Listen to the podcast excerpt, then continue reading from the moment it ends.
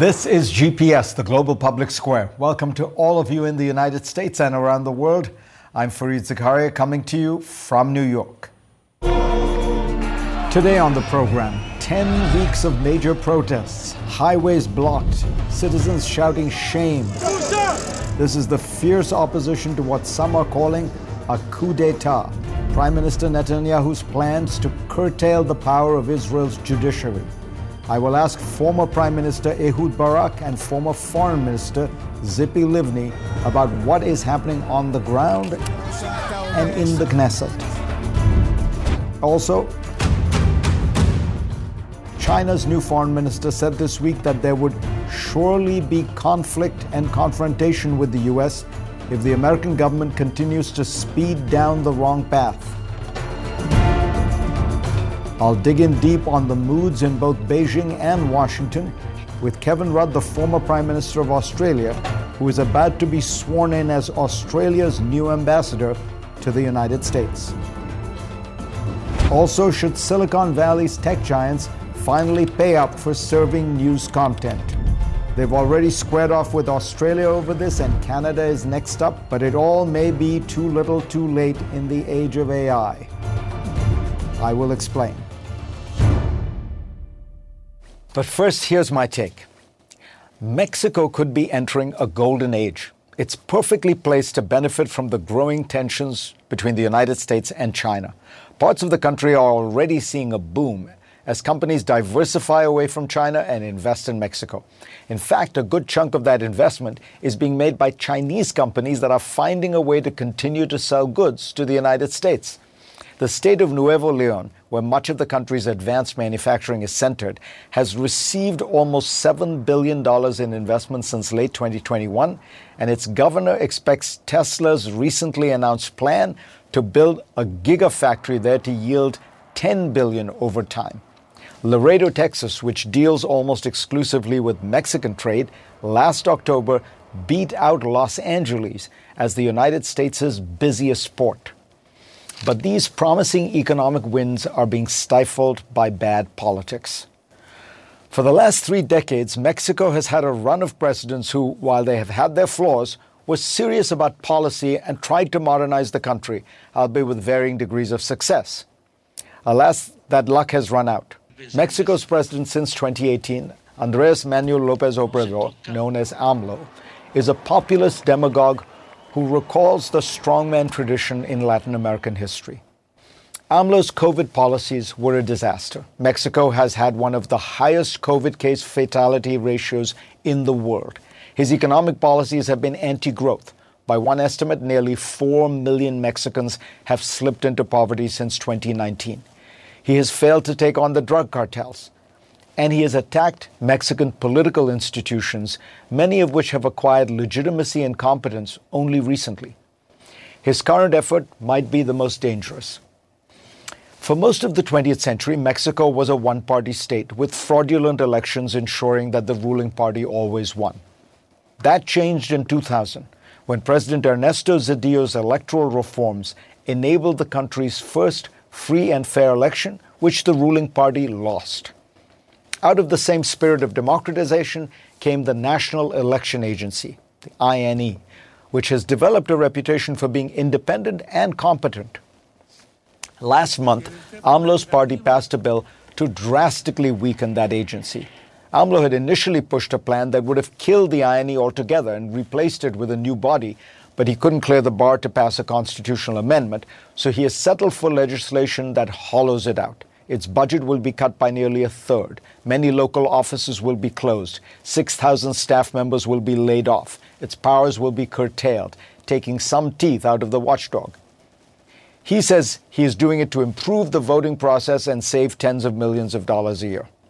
Now, AMLO cannot legally run for a second term as president. He's taking these steps to ensure that the next elections result in a victory for his party, which he plans to continue to dominate. The Supreme Court is expected to hear challenges to the president's gutting of the agency in the near future. The election agency has not been perfect, but it is a pillar of Mexico's fledgling democracy. Polls show it is the most trusted institution in Mexico after the armed forces. AMLO's attacks on it have been part of his assault on several NGOs and independent government agencies, from those dealing with corruption to human rights. In her excellent article, Shannon O'Neil writes that AMLO has raided the coffers of public funds for artists and academics, weaponized the judiciary, and routinely attacked those who criticize him. AMLO's entire term in office has been out of a Peronist textbook, claimed to speak for the poor, attack the elites, and meanwhile run a shoddy, incompetent government. When a journalist reported on the lavish life the president's son lived in the United States, he released the journalist's alleged personal income information, which the Mexican Bar Association said violated the Constitution and the tax code. AMLO campaigned on a promise to fight corruption. But according to the NGO Mexicans Against Corruption and Impunity, his government awards three out of four contracts using a no bid system that does not even ask for competing offers. Mexico's biggest problem is not an economic one, but rather a political one. The state has lost its capacity to rein in the drug cartels, which run large parts of the country. AMLO campaigned on the slogan of hugs, not bullets, but in office he simply ceded the issue to the military, which is deeply riddled with corruption and drug money. In 2020, the United States apprehended a former defense minister on charges of being in league with the cartels. The government of Mexico asked the U.S. to drop the charges, and Washington agreed. Former U.S. Attorney General William Barr recently described AMLO as the cartel's chief enabler. AMLO's attack on the election agency is essentially personal. He believes that he won the 2006 and 2012 elections, but was denied his due. Independent observers do not agree. In fact, much of his presidency is an act of narcissism. He holds daily press conferences that can go on for hours. He attacks the state because its agencies limit his powers. And now he appears to be weakening election oversight. They have their differences, of course, but AMLO has turned out to be the Mexican Donald Trump. Go to cnn.com slash Fareed for a link to my Washington Post column this week. And let's get started.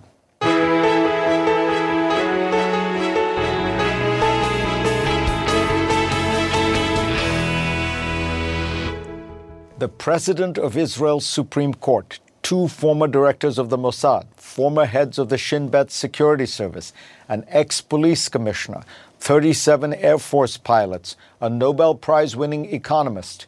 These are just some of the Israelis who have condemned that country's judicial reforms proposed by Benjamin Netanyahu's government. Those reforms would seriously weaken the independence of Israel's Supreme Court. They would give the Knesset, the Israeli legislature, the power to overrule the High Court's decisions by a simple majority, one vote.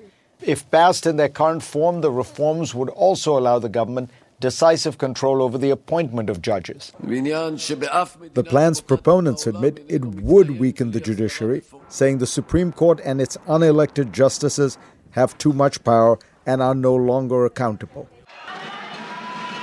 Massive protests against the proposed measures have swept the country for 10 weeks in a row. Many political leaders say the reforms will destroy Israel's democracy. Many business leaders say they will destroy the economy. Joining me now are two former senior leaders of Israel. Ehud Barak was the country's 10th prime minister, and Tzipi Livni served Israel as its foreign minister and its vice prime minister. Welcome to you both. Um, Tzipi Livni, can you explain to us why is this happening? What, what, what is the fundamental cause propelling these, these reforms, so-called reforms?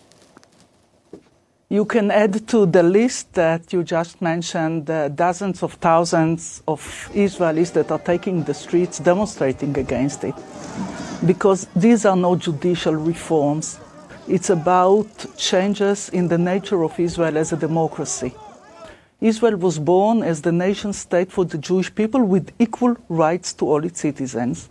And we have different authorities. The politician in the government and the parliament can legislate, of course, but the Supreme Court can and should supervise human rights, civil rights. Uh, and since we don't have a constitution, we have some basic law, and these are the base for uh, the decisions of the Supreme Court. What is happening now is that we are having a government that is based on three different fractions. One is very religious, ultra Orthodox. For them, they would like to ignore the idea of equality, not for women, LGTB. Uh, they don't want to serve in the army. So for them, the Supreme Court that uh, is that uh, part of his decisions is forcing the government uh, to keep equal rights to all its citizens.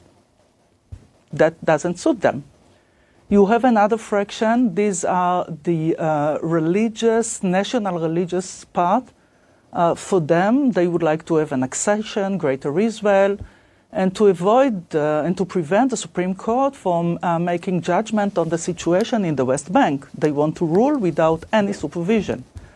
And on top of this, you have a prime minister that his trial is going on, and it's his own political interest to weaken uh, law enforcement so the reforms, what is called, is not just about the Supreme Court.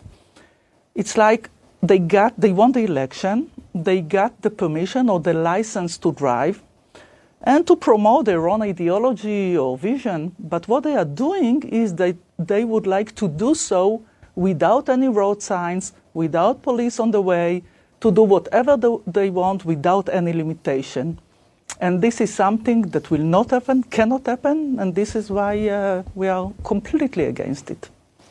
Ehud Barak, you have been very, very strong on this issue. You say that if this, if these laws get passed, um, you believe that Israel should engage in a in massive civil unrest, nonviolent protest on the scale of you know the kind of American civil rights movement. Explain what what, what do you think? What, what are the stakes here? You know, it's uh, basically, as Tzipi described it, it's uh, an attack on the very soul and nature of our democracy, about the independence of the Supreme Court, and about the values of the Declaration of uh, Independence, which is our kind of, so to speak, equivalent of, uh, of constitution. So once a government, using the tools of democracy, in order to destroy it from within, and ends up uh, acting in a, a, blatantly illegitimate manner. It is not just the right of citizens, it's the, in my judgment, obligation of citizens to turn, unfortunately, uh, towards uh, civil uh, disobedience, non, non-violent, but non-violent civil disobedience we might be still two weeks or three weeks from completion of this legislation, but once it is completed, you know, the Supreme Court will stand in their way. I hope that the gatekeepers, the head of the Secret Service, the head of the police, the chief of the uh, IDF, they all will stand. But if they want, or if the government will try to impose this uh, package of laws, there will be no, no way for citizens to resist but through uh, non-violent civil disobedience. What about the military? You're a decorated uh, general. Uh, there are people in the military, very senior people, who are saying the military should refuse to take orders from what will at that point be, in their view, an illegitimate government because it is fundamentally not a government of a liberal democracy. You well described it. What it's already happened. It uh, surfaced in one of the Air Force squadrons, one of the most important ones, but there are many of them, many in the intelligence, many in uh, special forces, many other units, already uh, wrote, I, I, mean reservists, not, not active uh, duty service, of course, but reservists who are volunteering for, uh, for uh, full of risk kind of roles. The basic argument is the following we have a contract with a democratic Israel. We are ready to risk our lives, even if we do not agree with any policy of this government.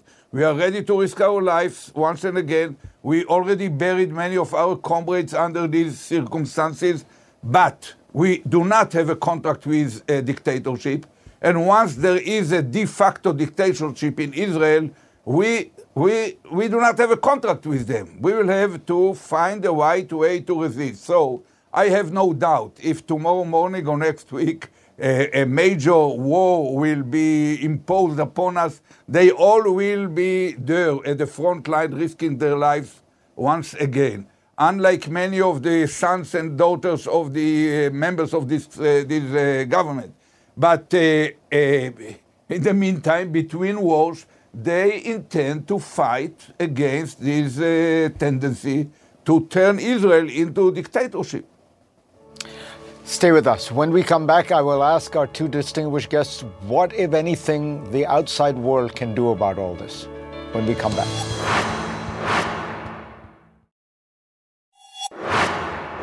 And we are back with Israel's former Prime Minister Ehud Barak and the country's former Foreign Minister Tzipi Livni. Tzipi Livni, what what is the likely economic impact of of this? Because I, I do hear people saying, well, Israeli uh, the economy depends on the rule of law and things like that. But I've also heard people skeptical saying, look, you know, you've had you've had governments that have uh, played around with. Uh, that, that, where there's been democratic backsliding, um, you know, whether it's in Poland or in Hungary, uh, some say in India, but the economy has continued to, to power along. Do you think there's a real possibility that Israel's startup nation uh, luster gets diminished by all this?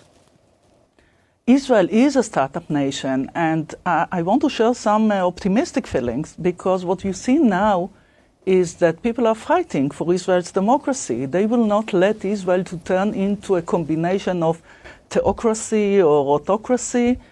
And uh, this is why you see all these people in the streets. Uh, people are fighting, and this is the good news because kind of a camp, people, liberal, dem- Democrats w- within Israel, uh, were, were in, in, a way, uh, were not activists until now. And what you see now is a creation of a new company in Israel that is fighting for Israel's democracy, and this is good news. And I think, uh, I know that it took uh, Netanyahu and his government by surprise. They look at the opposition and they say, okay, they are weak. Uh, you know, they are too weak. They are not going to fight for it. We can do whatever we want. And, and they discover that they can't. What they are trying to do is to take the Jewishness of the state from a religious perspective, perspective uh, to cover uh, the nature and the values of Israel and democracy, and, and people are objecting. So I think that uh, to speak about the future like this is a done deal, I'm not willing to do so. We are fighting now, there is hope. It took the government by surprise, and I hope that they will understand that they cannot move forward like this because the prices, not only the political prices that they are paying now, but the prices for the state of Israel are unacceptable. Ehud Barak, isn't this what, what Tzipi Livni was describing? Isn't this tension going to get worse uh, between the ultra Orthodox uh, element of Israeli politics and its liberal democracy? Because if you look at the demographic trends, the, but the part of the population that is growing is the ultra Orthodox, it is the Haredi, and they don't seem that committed to liberal democracy. Uh, am I right? And if that's true, is, isn't that a worrying prospect going forward since they're the ones demographically growing? I think uh, that in a way part of it is true. They are going in numbers, but it's, nothing is uh, kind of uh, predetermined. Many of them are coming to age, and especially now with the smartphones, with the openness uh, of society, they find themselves having to, uh, trying to reach better life, to participate in the labor force and to become more kind of uh, more, more, more, kind of open-minded about uh, democracy. So leave aside for a moment the long-term uh, uh, tendencies, and we are focused on fighting. If democracy will win, as myself and Tzipi believe and and act for, there will be enough time to deal. The the ultra-orthodox are, are, are Jews. They're our uh, uh, brothers, and there are many things to be done in, in regard to taking politics out of, uh, taking religion out of Israeli politics, but that's for the future. First of all, we have to make sure that this package of laws that turn Israel into a dictatorship, not Russia or, or, or Turkey, but something like Hungary or, or, or Poland with much worse uh, neighborhood uh, kind of uh, situation. And we have to stop it, and we will. Uh, Tzipi Livni, you were foreign minister. Um, does America have a special role to play here? Um, do American Jews have a special role to play? Talk about that. Oh, yeah. Oh, yeah. Uh, you know, every Israeli citizen understands the importance of the relations between Israel and the U.S. Uh, and as you know, every Israeli leader who comes to the U.S. starts his speeches by saying that we share the same values. And uh, in order to do so and to keep these ties, and this is uh, strategic relations for Israel, uh, we need to keep these values. I mean, we need to keep these values for ourselves. And what I'm saying is don't give up Israel. Work with us, fight with us, keep Israel as it was established. As it, uh, when Israel was born, it was uh, not only accepted, but accepted by all the parties in Israel that Israel will be a democracy. So let's keep it uh, like that. And therefore, uh, the messages coming from our friends, um, either Jews or the American administrations, are very important. It's very influential. Tzipi Livni, Ehud Barak, thank you so much. These are very important times for your country, and we will be watching carefully. Thank you. Thank you. Next on GPS, US China relations. They're at an all time low. I will ask Kevin Rudd, the former Prime Minister of Australia, how to get out of this dangerous predicament.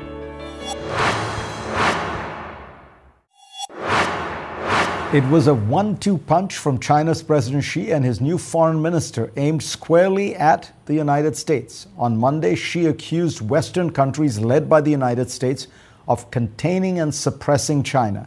He said those actions had severely challenged Beijing, and he called on the country to unite as one to fight back. It was a rare case of China's top leader calling out the United States directly. The next day, Xi's top diplomat warned that conflict and confrontation will be the result if Washington doesn't change its tactics. It's safe to say we are in a very dangerous moment in US China relations. Kevin Rudd is here to help us understand. He's a former Prime Minister of Australia who has led the Asia Society for two years, but is about to become Australia's ambassador to the US. He is the author of a terrific book, The Avoidable War. Kevin, welcome. Good to be with you on the program, Fareed.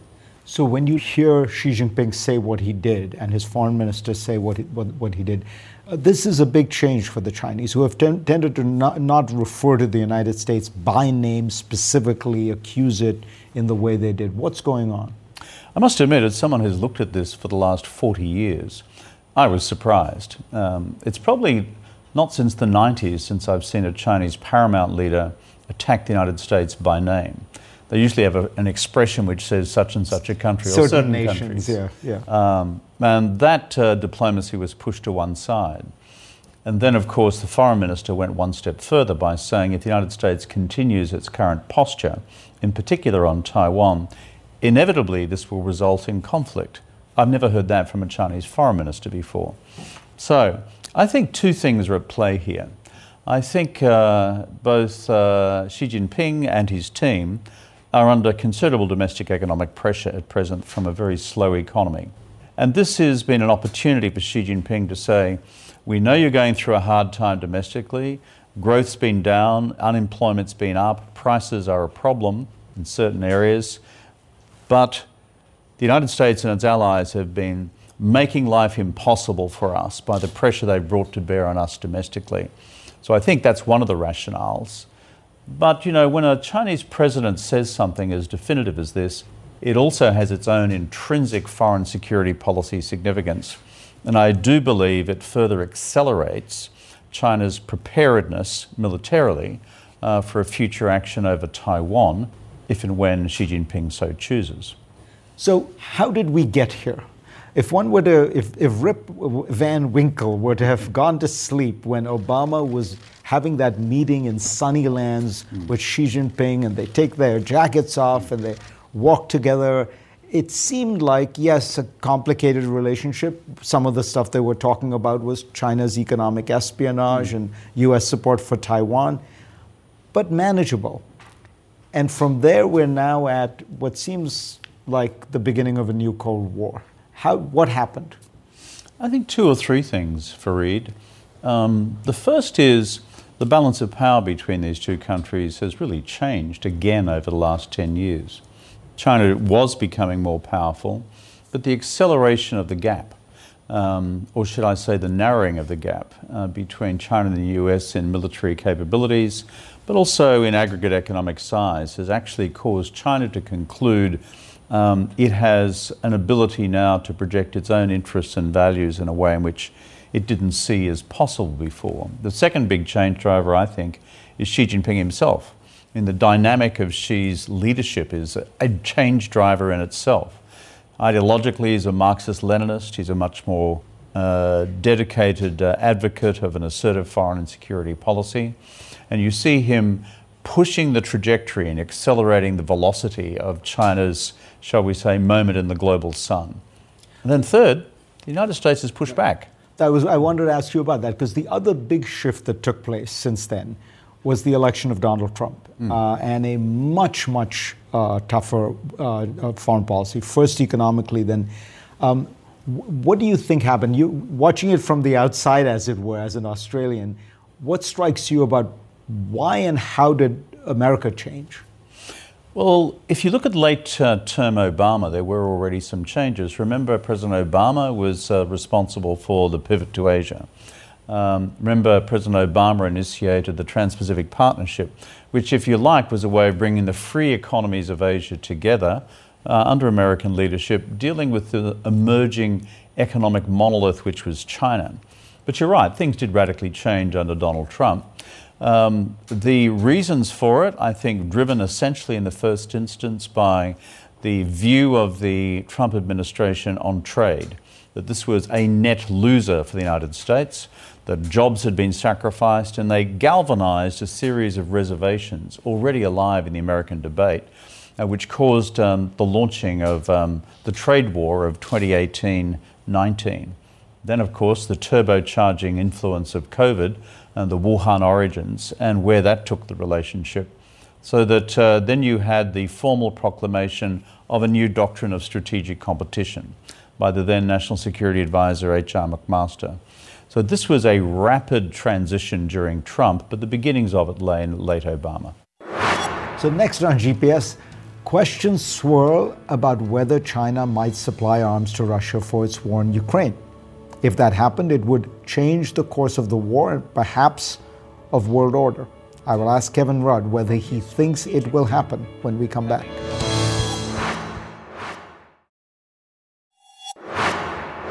And we are back here on GPS talking about relations between Beijing and Washington with Kevin Rudd, the former Prime Minister of Australia, soon to become Canberra's ambassador to Washington. So, Kevin, help us understand China's calculation with regard to Ukraine. Does it help China to have Russia in this war? I mean, it feels like it's a, it's a, the war is not going particularly well for Russia, but how does China view this war?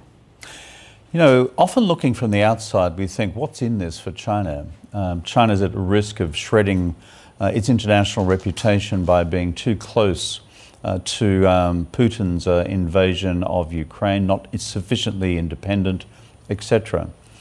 If you look at this uh, relationship, however, uh, through the Beijing lens or through the Xi Jinping lens, it's really important to see this. From his strategic view, having Russia on side with China for the long term is of fundamental importance. For most of their 400 year history, as you know, as a student of this, it's been a heavily armed border. You no longer have to do that. There's no longer 18 Soviet divisions on the other side of the, the border. China can focus all of its military activity and resources and planning to the maritime theatre, its principal future adversary, the United States. I think the other thing in Xi Jinping's calculus is the Russians, from time to time, will provide rolling strategic distractions for the United States in other theatres. Syria, some time ago, now, of course, in Ukraine again, uh, causing the United States to be f- focusing in multiple directions at once. China has one direction to focus on. And, and wouldn't you add, I mean, it also gives China Russia as a kind of junior partner, some would say a vassal state, that is, we forget, the, one of the world's largest producers of energy oil, coal, natural gas, and China needs that desperately. Absolutely, it provides secure access, reliable access, and cheap prices, discounted prices, uh, free steak knives thrown in, uh, in order to have access to Russia's oil, gas, but also agricultural commodities, um, where they are available and applicable. So you put that mix together. From Xi's perspective, oh, I don't want to do anything, he would say in his own mind, to jeopardize that. Furthermore, the last thing he could ever see from his own interest point of view would be to sit back and see Putin fail fundamentally, uh, let alone a Putin collapse in Russia itself. So, will China supply arms to Russia? There's the $6,000 question. I've read carefully what the United States administration have said now through multiple officials, um, Secretary of State, Secretary of Treasury, etc., about, and the director of the CIA, uh, about um, real intelligence on these matters. Uh, if you read carefully the text, decisions have not yet been taken. What's my gut? Um, in terms of where China is at present, unless they were, to con- were concluding internally that there was a danger of Putin actually losing and actually coming under massive pressure in terms of his own position back home, I do not see that it is in China's interest now to cross that line um, either directly through providing uh, military materiel directly to the Russians or cleverly through third parties, as is often been suggested. You know, you at the end of your book, which is really uh, terrific, um, you talk about the need for managed strategic competition between the United States and China.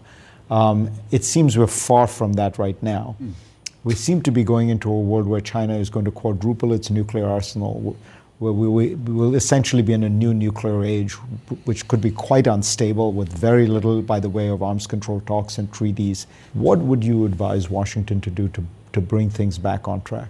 If we were to have, I think, Chancellor Scholz here or President Macron, or we were to have uh, President Yoon in Korea or Prime Minister Kishida in Japan, um, I think the general view would be to the superpowers, uh, both these superpowers, finding a mechanism to restabilize the relationship, new strategic guardrails to reduce the risk of crisis, conflict, and war by accident.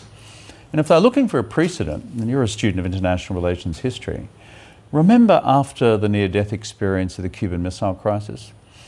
The Soviets and the United States, for the subsequent 30 years, never ever got close to the abyss again.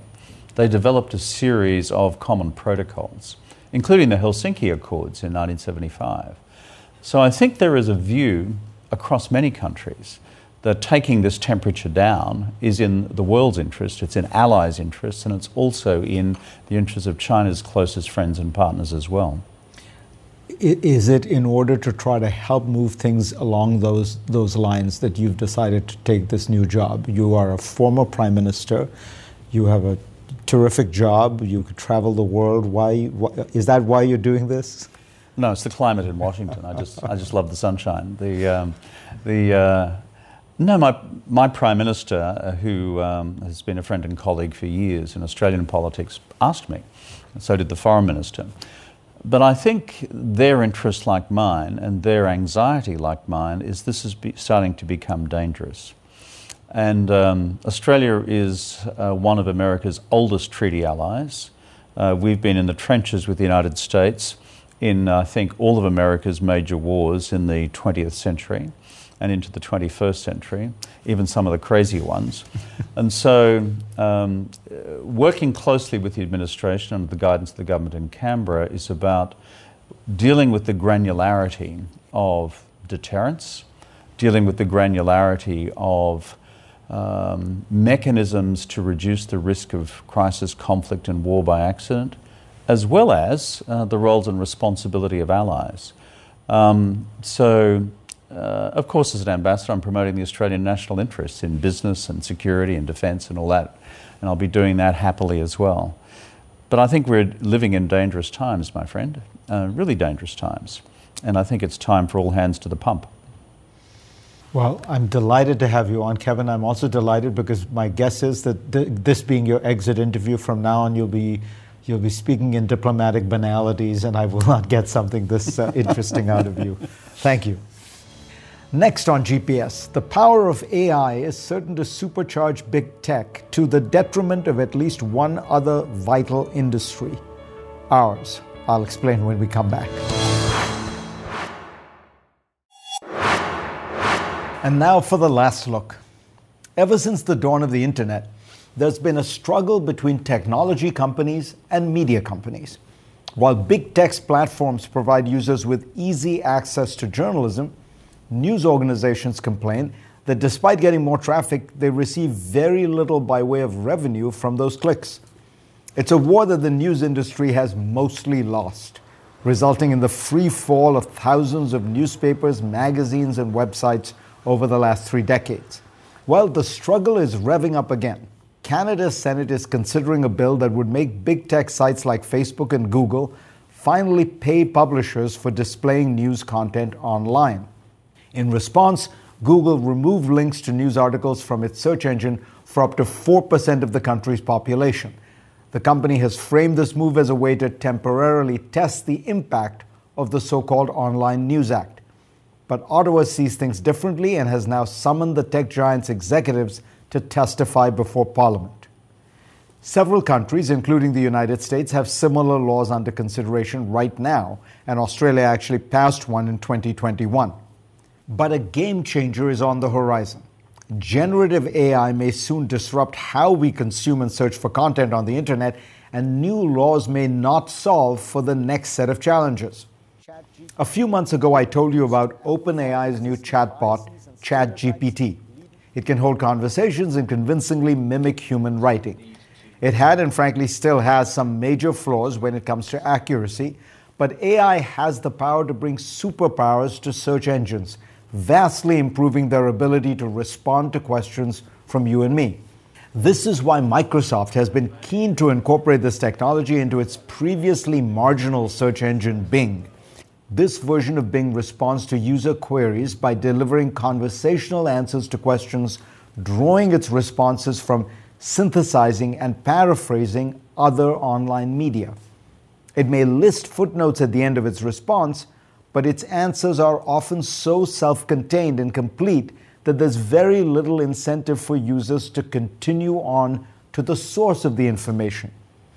If you get a well synthesized answer to your question, why would you bother to click on the footnotes at the end of the answer to see the two or three sources on which that synthesis is based? As The Economist recently pointed out, new AI chatbots can even reach behind paywalls. In today's search engine landscape, a user trying to find the New York Times' recipe for macaroni and cheese will be stopped by a demand for payment and subscription. But ask Bing's AI, and it serves up a paraphrased version of the whole recipe, complete with a licking lips emoji. ChatGPT enabled Bing isn't available to the public yet, and Microsoft has some serious work cut out for itself before an official launch can happen. The program still struggles with accuracy, and it has been known to act, well, a bit unhinged. But make no mistake, AI chatbots are coming. Google announced plans to enhance its search feature with its own AI powered chatbot called Bard. And China's tech company Baidu says it will release ErnieBot after further internal testing. Publishers could be left scrambling. For years, journalists, including here at CNN, have labored over search engine optimization in order to draw eyeballs to their content and therefore to their advertisers. Other news organizations have opted to bring in users by contorting their editorial standards, by writing clickbait to appeal to the algorithm, bending in every which way with the hopes of enticing someone away from the endless scrolling. No one can agree on just how much money the tech industry has already siphoned from journalism in the past two decades, but chatbots will likely be devastating to its click driven economy. New laws could help. In just over a year, Australia has gotten Google and Facebook to pay media companies there more than $140 million for using their news content. The Guardian alone has added 50 journalists to its newsroom down under. It's always good to remember that AI chatbots don't actually know anything. They learn it from existing knowledge created by human beings, in this case, journalists. If those human beings didn't exist, the chatbots would have nothing to say. Thanks to all of you for being part of my program this week. I will see you next week.